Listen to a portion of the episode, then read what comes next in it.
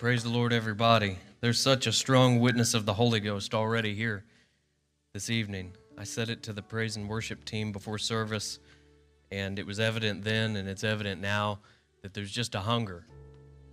The people of God have a hunger, and the Spirit is meeting us as He always does. He's faithful to us. Amen. And uh, I believe I have a word from the Lord tonight I think it's it's a uh, it's a word that is deep. It goes beyond the surface level, down to the bone, down to the skeletal level of who we are and what we are in the world as the light of the world, as a people that are set apart, that do things differently. And uh, I think that if anything, we need a word like what I, I hope to, to share tonight to help us in the day that we're living in. We're living in very confused times, very broken times, where everything seems turned upside down and inside out. And it's really difficult to find anybody that's saying some of the things that God's Word says. And I think tonight, Tonight will be an infusion for some, it'll be preparation and foundation for others. And I think for everybody, no matter what your stage and station in life, it's going to be enriching. I think it's going to get way down deep into that skeletal level of who we are as people of faith. It's going to help us. If you're looking for a word that's going to help you rebuild your life around something that's going to stand, then you stay tuned in for the next little while here this evening. If you would turn your attention in the Word of the Lord with me to Ephesians chapter 5. Ephesians chapter 5. I want to encourage you that if you weren't here on Wednesday night this past week, uh, go online and find the, the recording of that on our website. And uh, we're, we're, we're taking a marriage and family focus this month. I don't want to be like the world. I don't want my marriage and family to be like the world. I don't want my life, my relationships, my conduct, my marriage, my family to be something that reflects the world's values. I want it to reflect God's values. I want it to be situated within the methods that God has and the, and, and the patterns and the habits and the attributes that God would have placed into my life. There's a lot of forces that are pulling on us. I know that's not news to anybody, but there's a lot of forces that are pulling on us. Just because we're full of the Holy Ghost and we've been born again in the name of Jesus doesn't mean that we're immune to the forces of this world and the ideologies and the things that try to tell us and educate us and indoctrinate us on what our life ought to be like and what ought to be most valuable and what our marriage and our relationships and, and, and our family and our home life ought to be like. We're not immune from those things. And we need an infusion on a skeletal level, on a, on a deep level, on a structural level from the Word of God to ground us and to help us stand in these days. Amen? Ephesians chapter 5 is one such portion of God's word, and I want to draw your attention to it with me this evening. Ephesians chapter 5, verse 21 in the New King James Version says this submitting to one another in the fear of God. Wives, submit to your own husbands as to the Lord. For the husband is head of the wife as also Christ is the head of the church, and he is the Savior of the body. Therefore, just as the church is subject to Christ, so let the wives be to their own husbands in everything. Husbands, love your wives, just as Christ also loved the church and gave himself for her, that he might sanctify and cleanse her with the washing of water by the word, that he might present her to himself a glorious church not having spot or wrinkle or any such thing, but that she should be holy and without blemish. So husbands ought to lo- love their own wives as their own bodies. He who loves his wife loves himself. For no one ever hated his own flesh, but nourishes and cherishes it, just as the Lord does the church. For we are members of his body, of his flesh, and of his bones. For this reason, a man shall leave his father and mother and be joined to his wife, and the two shall become one flesh. This is a great mystery, but I speak concerning Christ and the church. Nevertheless, let each one of you in particular so love his own wife as himself, and let the wife see that she respects her husband. You may be seated. I don't know if there's many passages in the Word of God that fly so directly in the face of the culture we live in than the one we just read together. Would we be in agreement?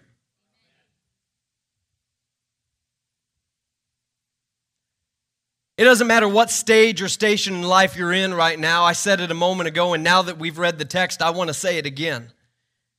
For those that maybe you're already married, this is going to be an infusion into your system. For anybody that's not married, that's looking, this will be preparation and foundational. And no matter what stage and station life you're in, it's the principles of God's word are always enriching to us. And these things are applicable to almost every relationship in life. But let me say something about marriage. Your marriage doesn't need to look good. It needs to be good.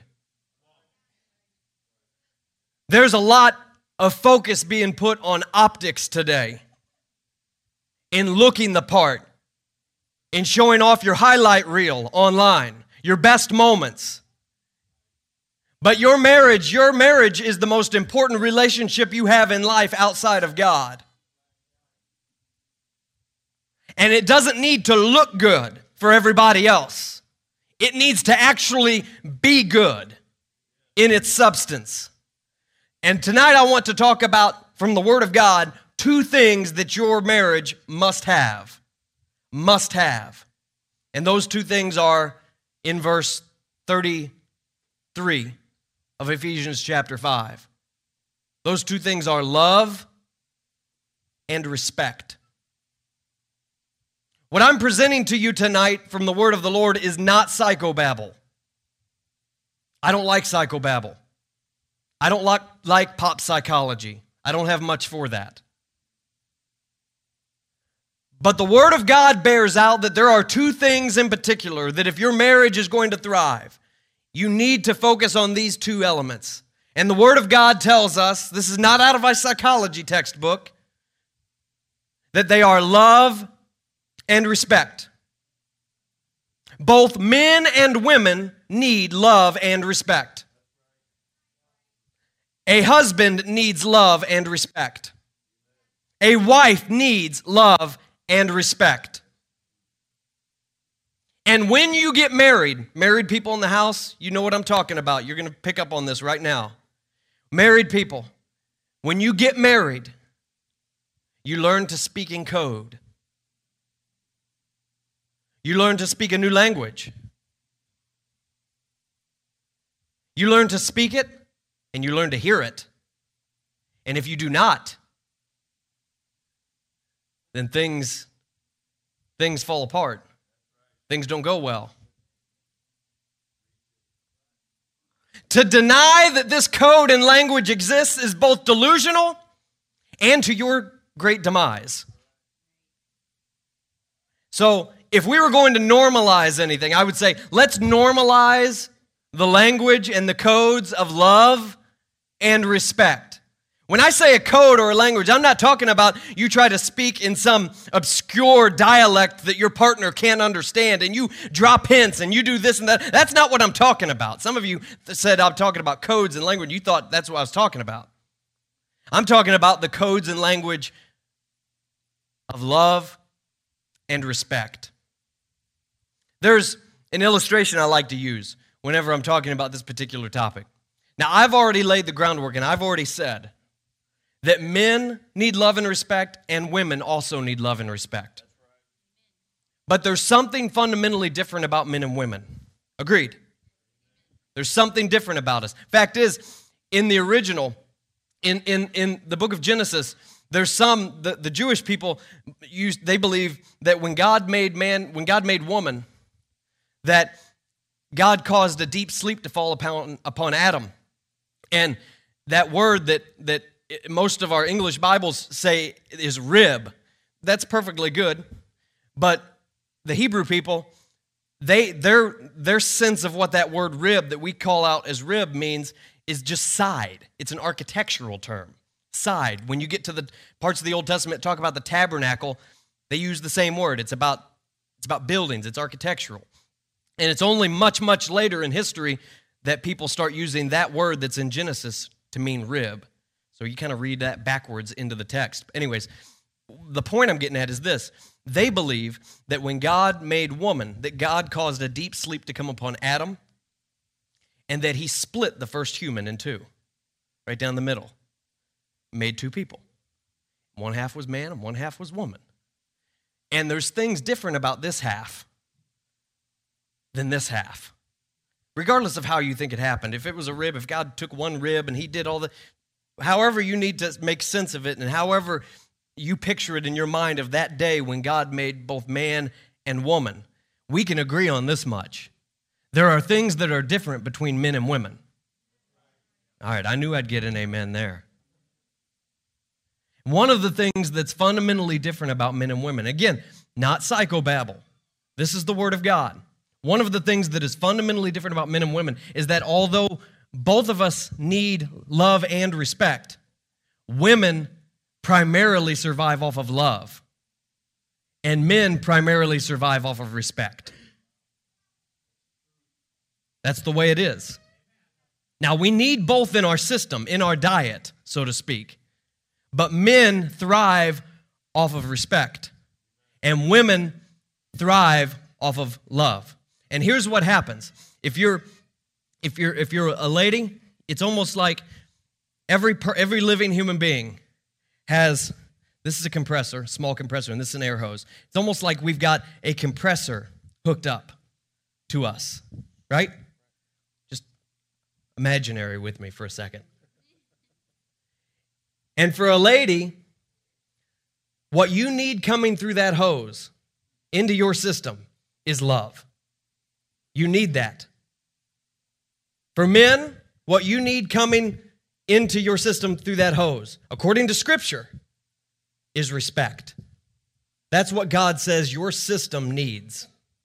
That's the way you're designed, that's the way you're made up, and that's what helps you thrive as a person. And when and when your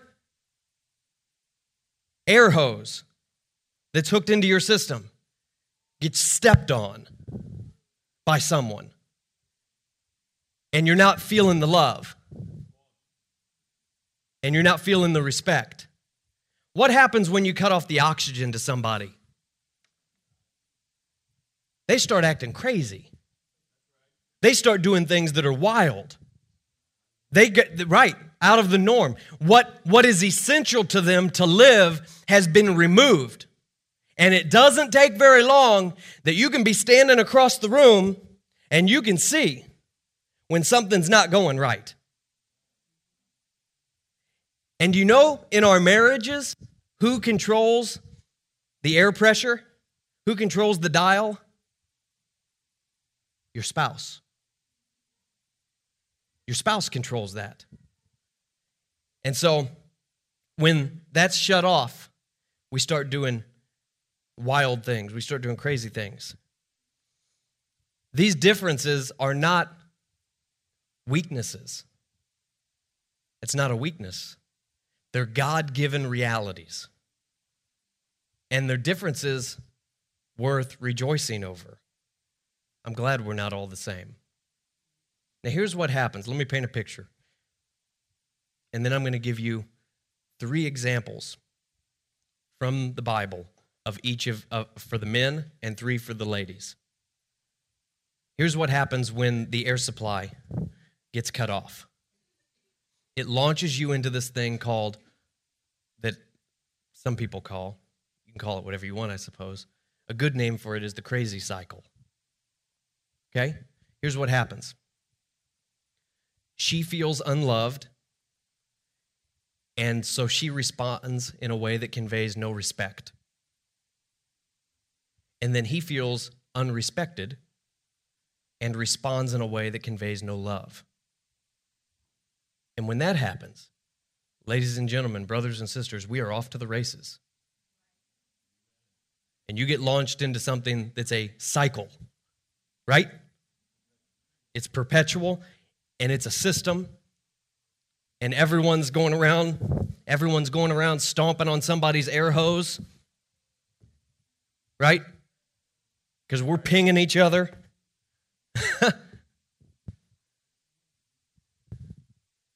a little harshness there, a little contempt here, one snarky co- comment over here, one eye roll over here. And every time we're cutting off each other's air supply and we're just keeping ourselves in a crazy cycle. It happens in the verbal and it happens in the nonverbal. And eventually, someone has to step in and stop the cycle. You can't step on your spouse's air supply and play games with this stuff. You can't do that and have a healthy marriage. Talking tonight about two things your marriage must, must have. Now, I'm not going to get into it tonight, it's for another time, about particular things that you can do to make sure that this is happening in your relationships. There's a lot of ways. We could make a list, and maybe that's the best homework of all is to start thinking of ways that you can start to incorporate some of these things into your life and that you can start living some of these things out. Is this okay? Okay, let me give you an example. Um, there's, I, am not going to get to the Bible examples yet. Let me tell you a story. Or let me give you an example of something else. To do this, um, there's this word that we can attach. Now, I think we're all on the same page. I think we all see that this is Bible and that this is real. I think it's resonating with us. And we're getting down to that deep bone level where this stuff is the stuff that makes our life the way that God designed our life to be.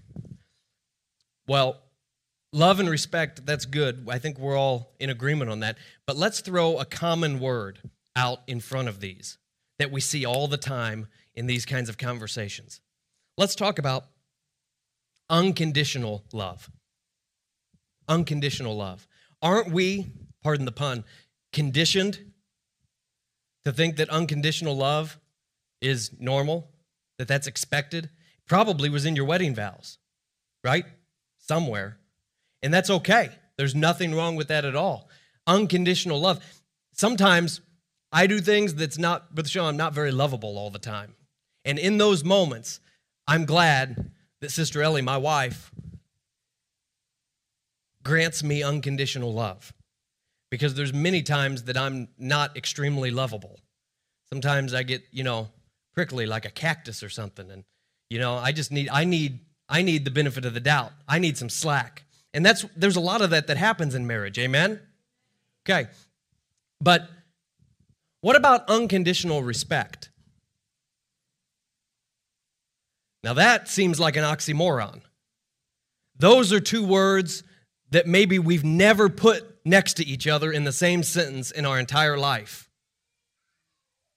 But if we believe what we believe about unconditional love and we have our roots, our anchor for that in the Word of God, we also have to, we've got to do some thinking and we've got to do some praying about what it means to respect unconditionally. I can hear the gears turning right now. Because I've talked about this before in different settings, and every time the gears start turning because this seems like this is this. When I said a little while ago that I don't want to be like the world, that I want to model and structure my life and my relationships and the most important things in my world around the Word of God, I meant that. And that's this is the logical place that it, we've arrived at. Is we are very, very locked in to the idea of unconditional love. But we we have to we're going to have to grapple with the idea also of unconditional respect and what that means for our relationships if we're going to come into alignment with the Word of God. We have to. It's uncomfortable, it's foreign to us, but we have to do it.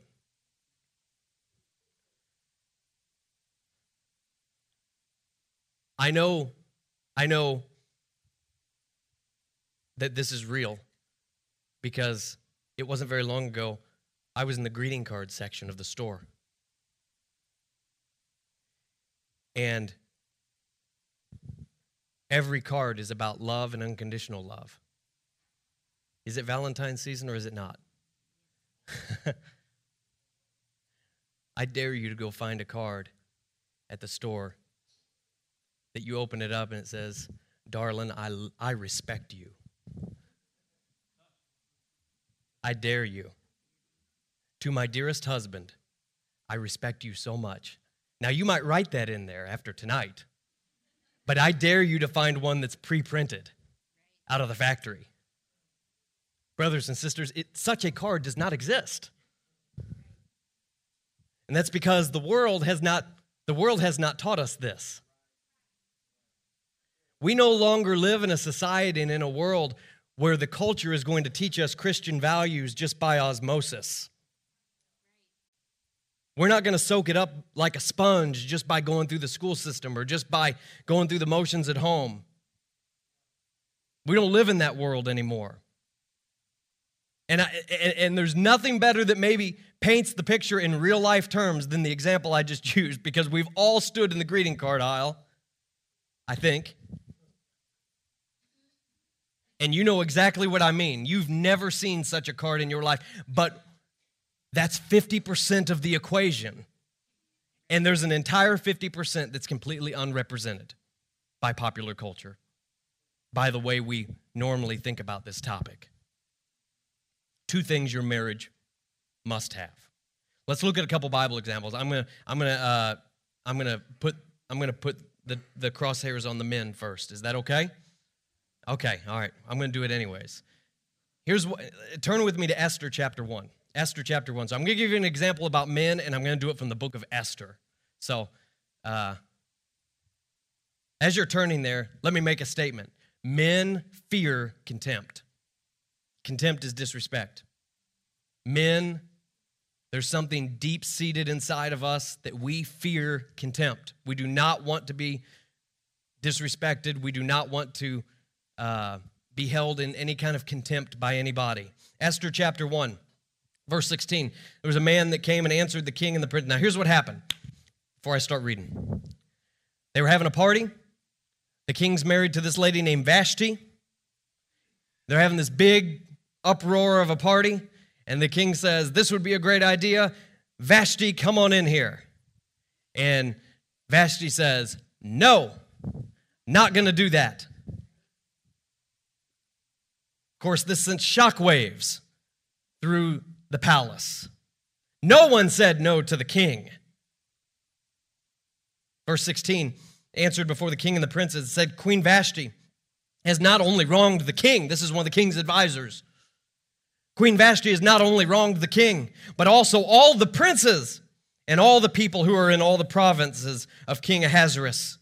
For the queen's behavior will become known. What the queen has done all the other women are going to find out about it. And that they, they will start treating their husbands the same way. They're going to start telling their husbands no. And they said, The report's going to go out that King Ahasuerus commanded Queen Vashti to be brought in before him, but she did not come. This very day, the noble ladies of Persia and Media will say to all the king's officials that have heard of the behavior of the queen. And thus, because of this, there will be excessive contempt and wrath. One lady refuses to go into a party that is probably drunken, probably not a good environment. One lady says no, just a two letter word, no, one time, and it sets off a chain reaction across, hear me, the entire known world. Is that not the most male thing ever? I'm just. Ladies, you have tremendous and terrifying power in this matter. Men hate contempt. We cannot stand the idea. That's what all these the whole the whole court of the, the king, they started quaking in their boots because Vashti had the gall to say no. And they took it as disrespect. And they said, Oh my goodness, every woman in the entire empire is going to hear about this, and we're going to have a riot. We're going to have an, uh, we're going to have a revolution on our hands. We've got to do something about it. And so he, they, they told King Ahasuerus, they said, You've got to send out a decree. You've got to send out a decree. You have to get rid of Queen Vashti. We've got to launch a nationwide sweepstakes to find the next queen. Isn't that pretty wild? Seems like an overreaction to me. Does it? Seems like an overreaction. I tell you that story because it's got the very word that we're looking for. They use the word contempt. You can see the thing that's driving the entire agenda here. And it's a male fear of contempt and being disrespected. It's how we're wired. It's not necessarily a weakness, it's just how we're wired up, it's how we're designed. Here's another example 2 Samuel chapter 6. 2 Samuel chapter 6. This is a story when David rolls into town. He rolls into this territory and he's got his army with him. No, that's a different one. That's the next chapter. I got ahead of myself. That's one of the ladies. That's one of the other examples. This, this, that's First Samuel. Second Samuel is about when David comes in and he's bringing the Ark of the Covenant home. He's bringing the Ark of the Covenant home. It says, 2 Samuel chapter 6, verse 13. So it was when those bearing the ark of the Lord had gone six paces that David sacrificed oxen and the fatted sheep. And David danced before the Lord with all of his might. And David was wearing a linen ephod. So David and all the house of Israel brought up the ark of the Lord with shouting and with the sound of the trumpet.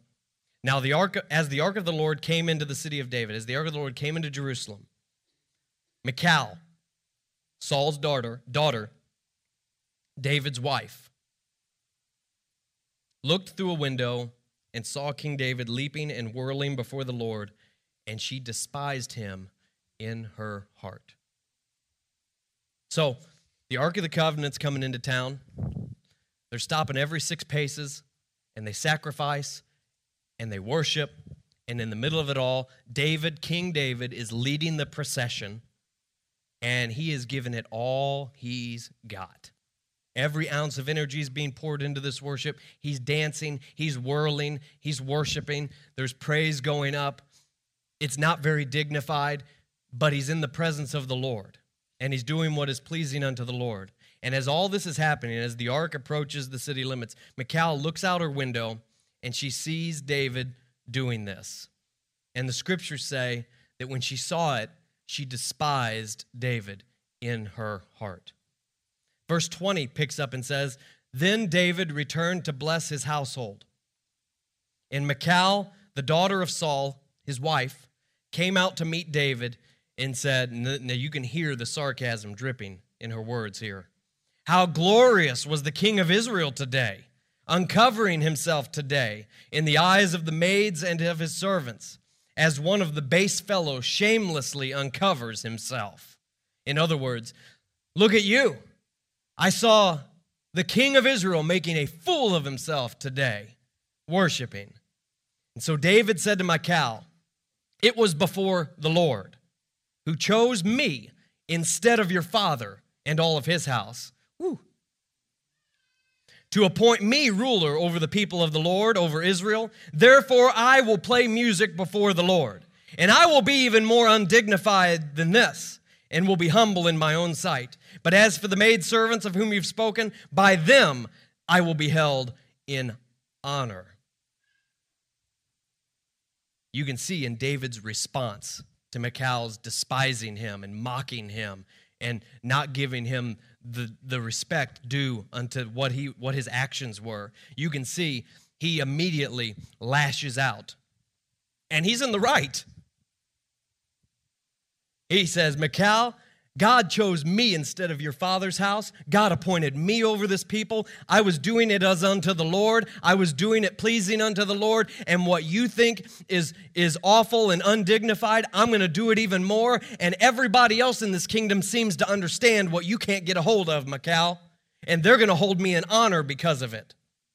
You can see that based on just on David's reaction, that that moment between him and his wife where she had a misstep and despised him in her heart and then verbalized it, that something deep inside of David lashed out and responded. And that leads me to my third example that you need to see what's going on here. The very next verse, verse 23, says, Therefore, this sums up the matter. Therefore, Michal, the daughter of Saul, had no children to the day of her death.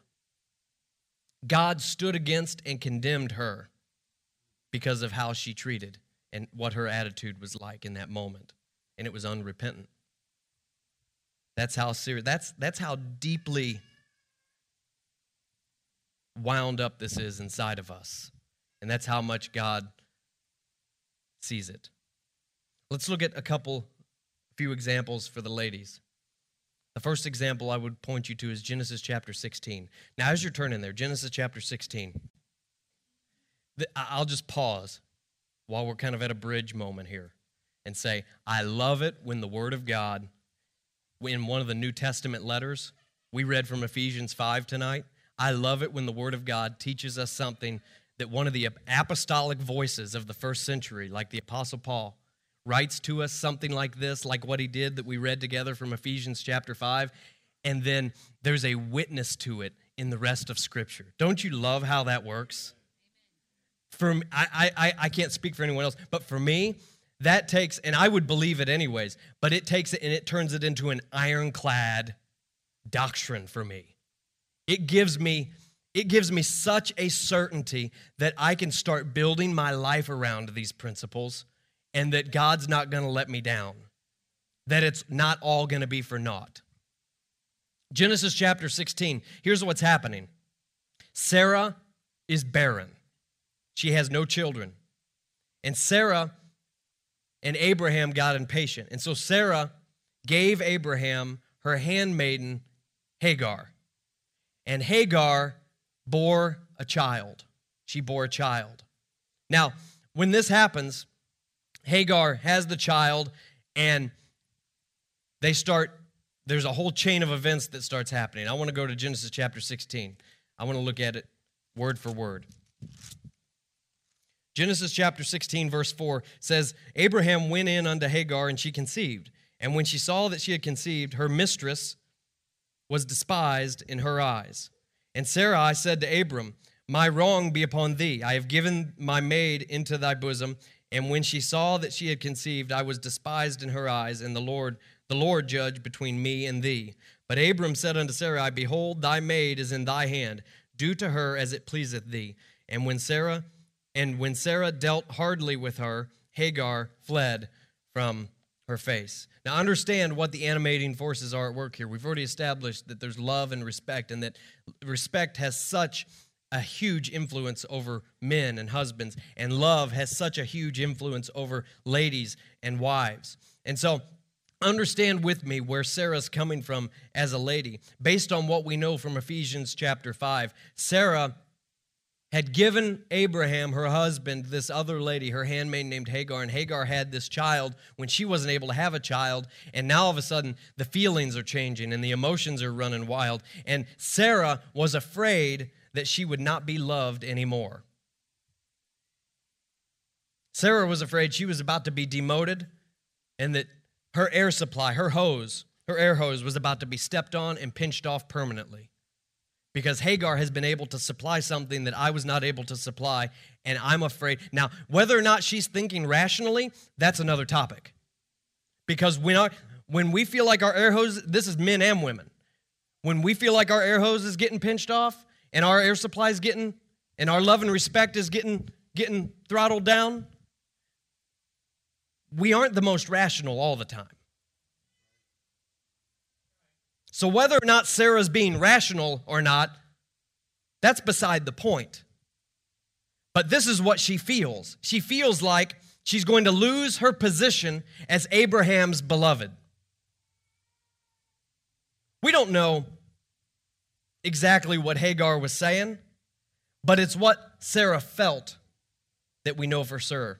Because Sarah dealt harshly with Hagar and ran her out of the camp. And when this dynamic of love is threatened, any lady will have a very strong reaction. I take you to that story to make no other point except to say that this is real. And some of our most beloved Bible characters and people and heroes of faith had the same drivers driving them as we do today. Let's go to another example. I'm just I'm wanting to establish that this is real. This is real life. Genesis chapter 29. Here's what happened. Genesis 29. As you turn there, you need to know that Laban, Laban, Jacob went to work for Laban, his uncle. And when he got on the scene, he saw Rachel. Now, I want to stop and point out something. These Old Testament Bible ladies, these patriarch, matriarch ladies, they are anything but weak ladies. They're tough ladies. Like most of the time when we get introduced to one of them, they're out there like drawing water for 70 camels or something.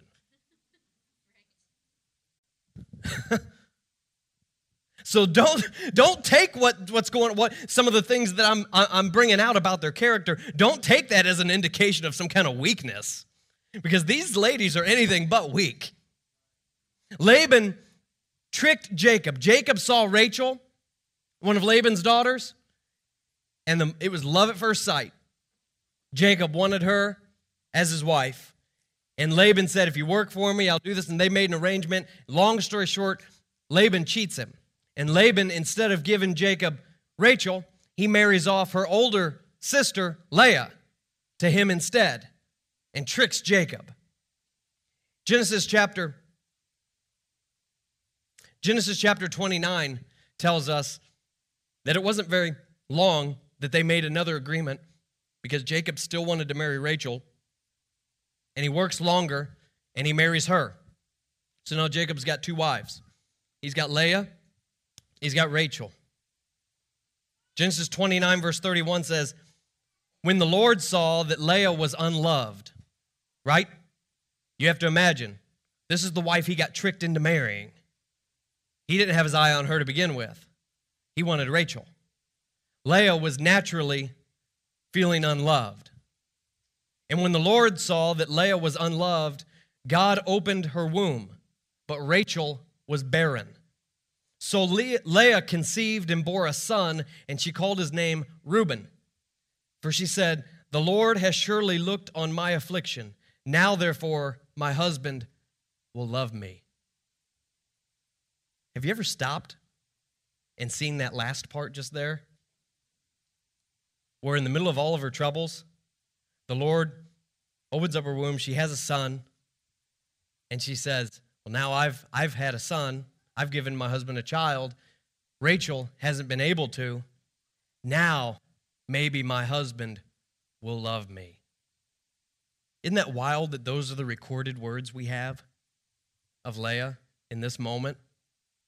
That she that her mind immediately goes to now maybe I'll be loved. What's that say about the inside of a lady? What's that say about the things, the things that drive and animate and the forces that are at work in the life of a wife and a lady? Leah was being crushed every day by Jacob's inattention to her, his indifference for her. And she thought, she hoped, she prayed, God, maybe, just maybe, now that I've had this son, my husband will love me.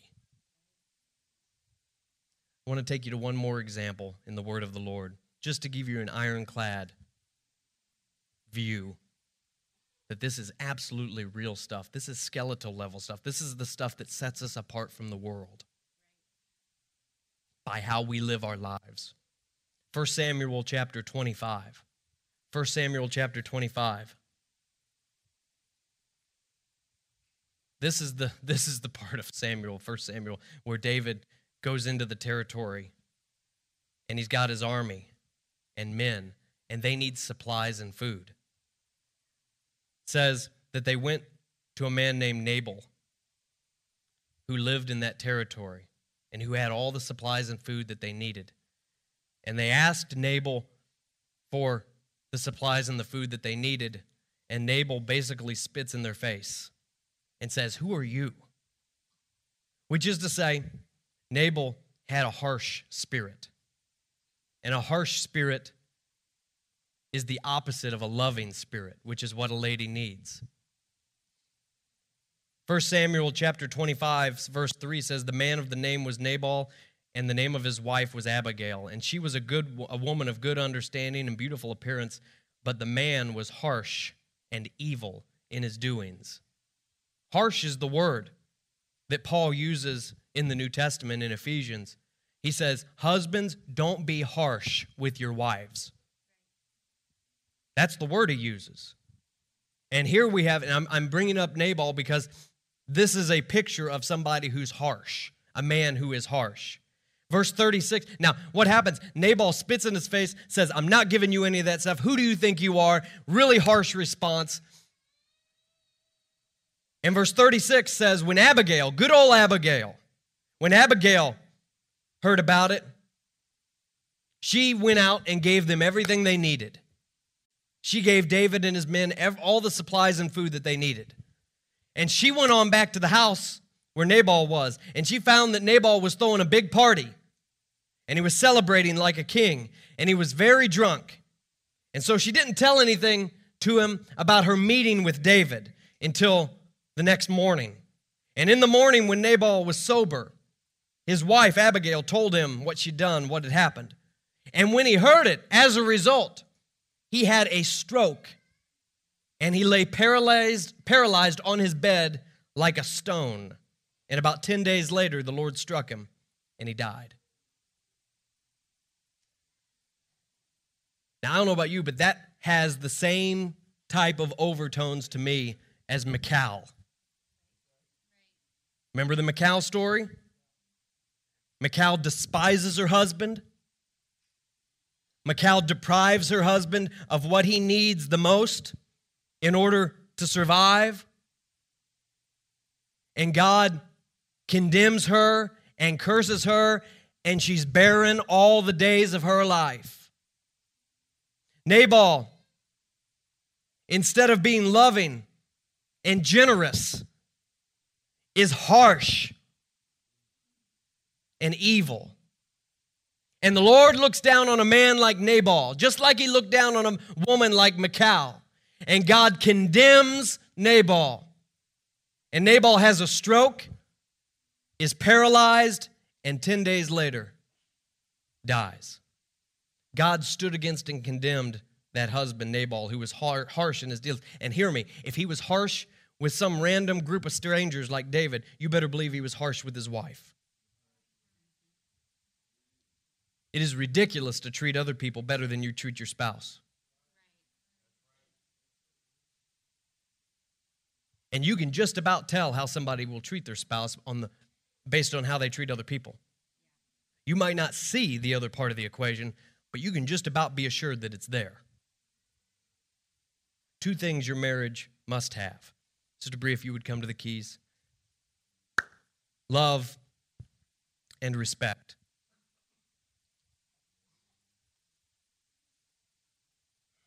I don't want to be like the world.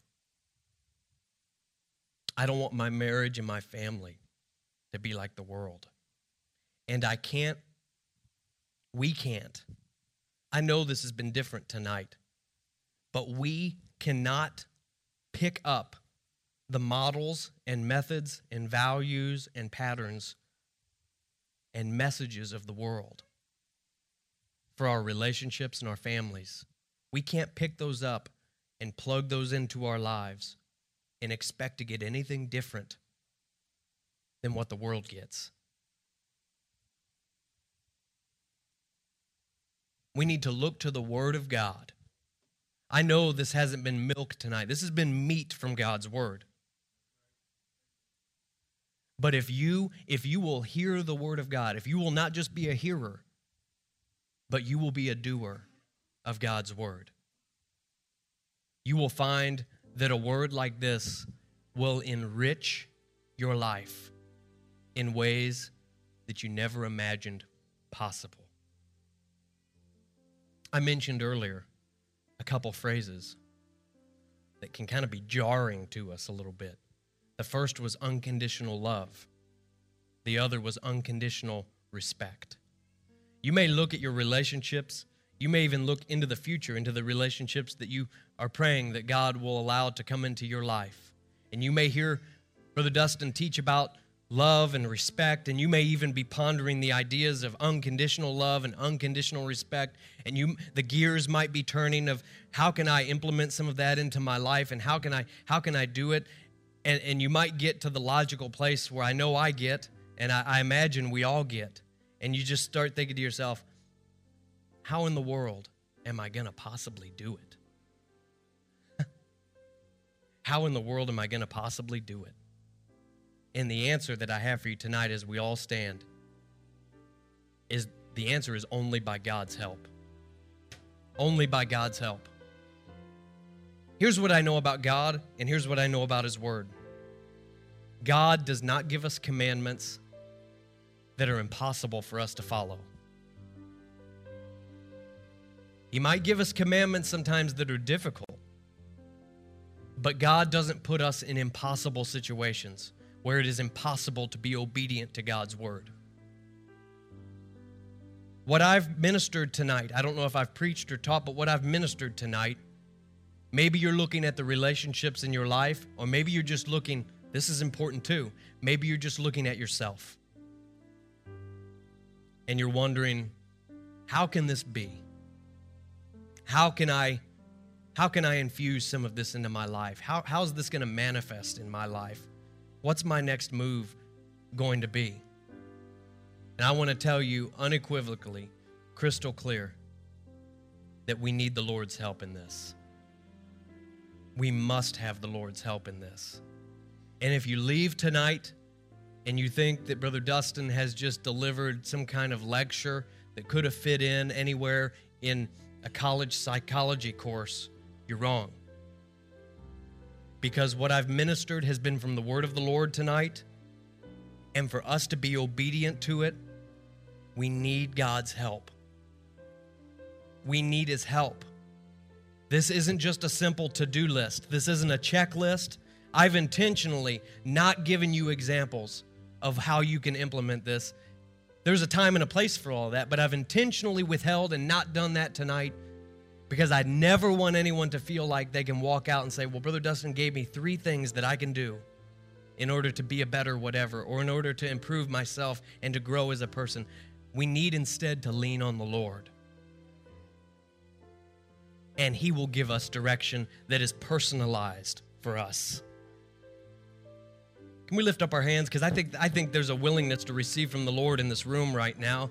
And I think there's just a tenderness and, a, and, and, and, and, a, and an openness in the spirit right now. Would you do that? Would you lift up your hands all over this room? And if you feel, if you feel led to, I want to invite you to come up around the front and find a place to pray. And maybe even bring your spouse or your family with you if it's appropriate and you're able to.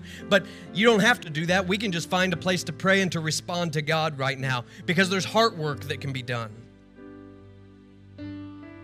Come on, all over this room. I'm not going to make a super strong invitation right now. I'm going to make an invitation for whosoever will. If you want to see the Lord do a work in your life on a deep level, if you want to see your relationships improve, if you don't want to be like the world and instead you want to structure your life around the Word of God and around what He has for us to be, I want to make an invitation to you to go to the Lord in prayer right now. As they continue to play and as we just entertain the presence of the Lord, I would that you would be sensitive to God. You say, Lord, whatever you need to do, do it in me.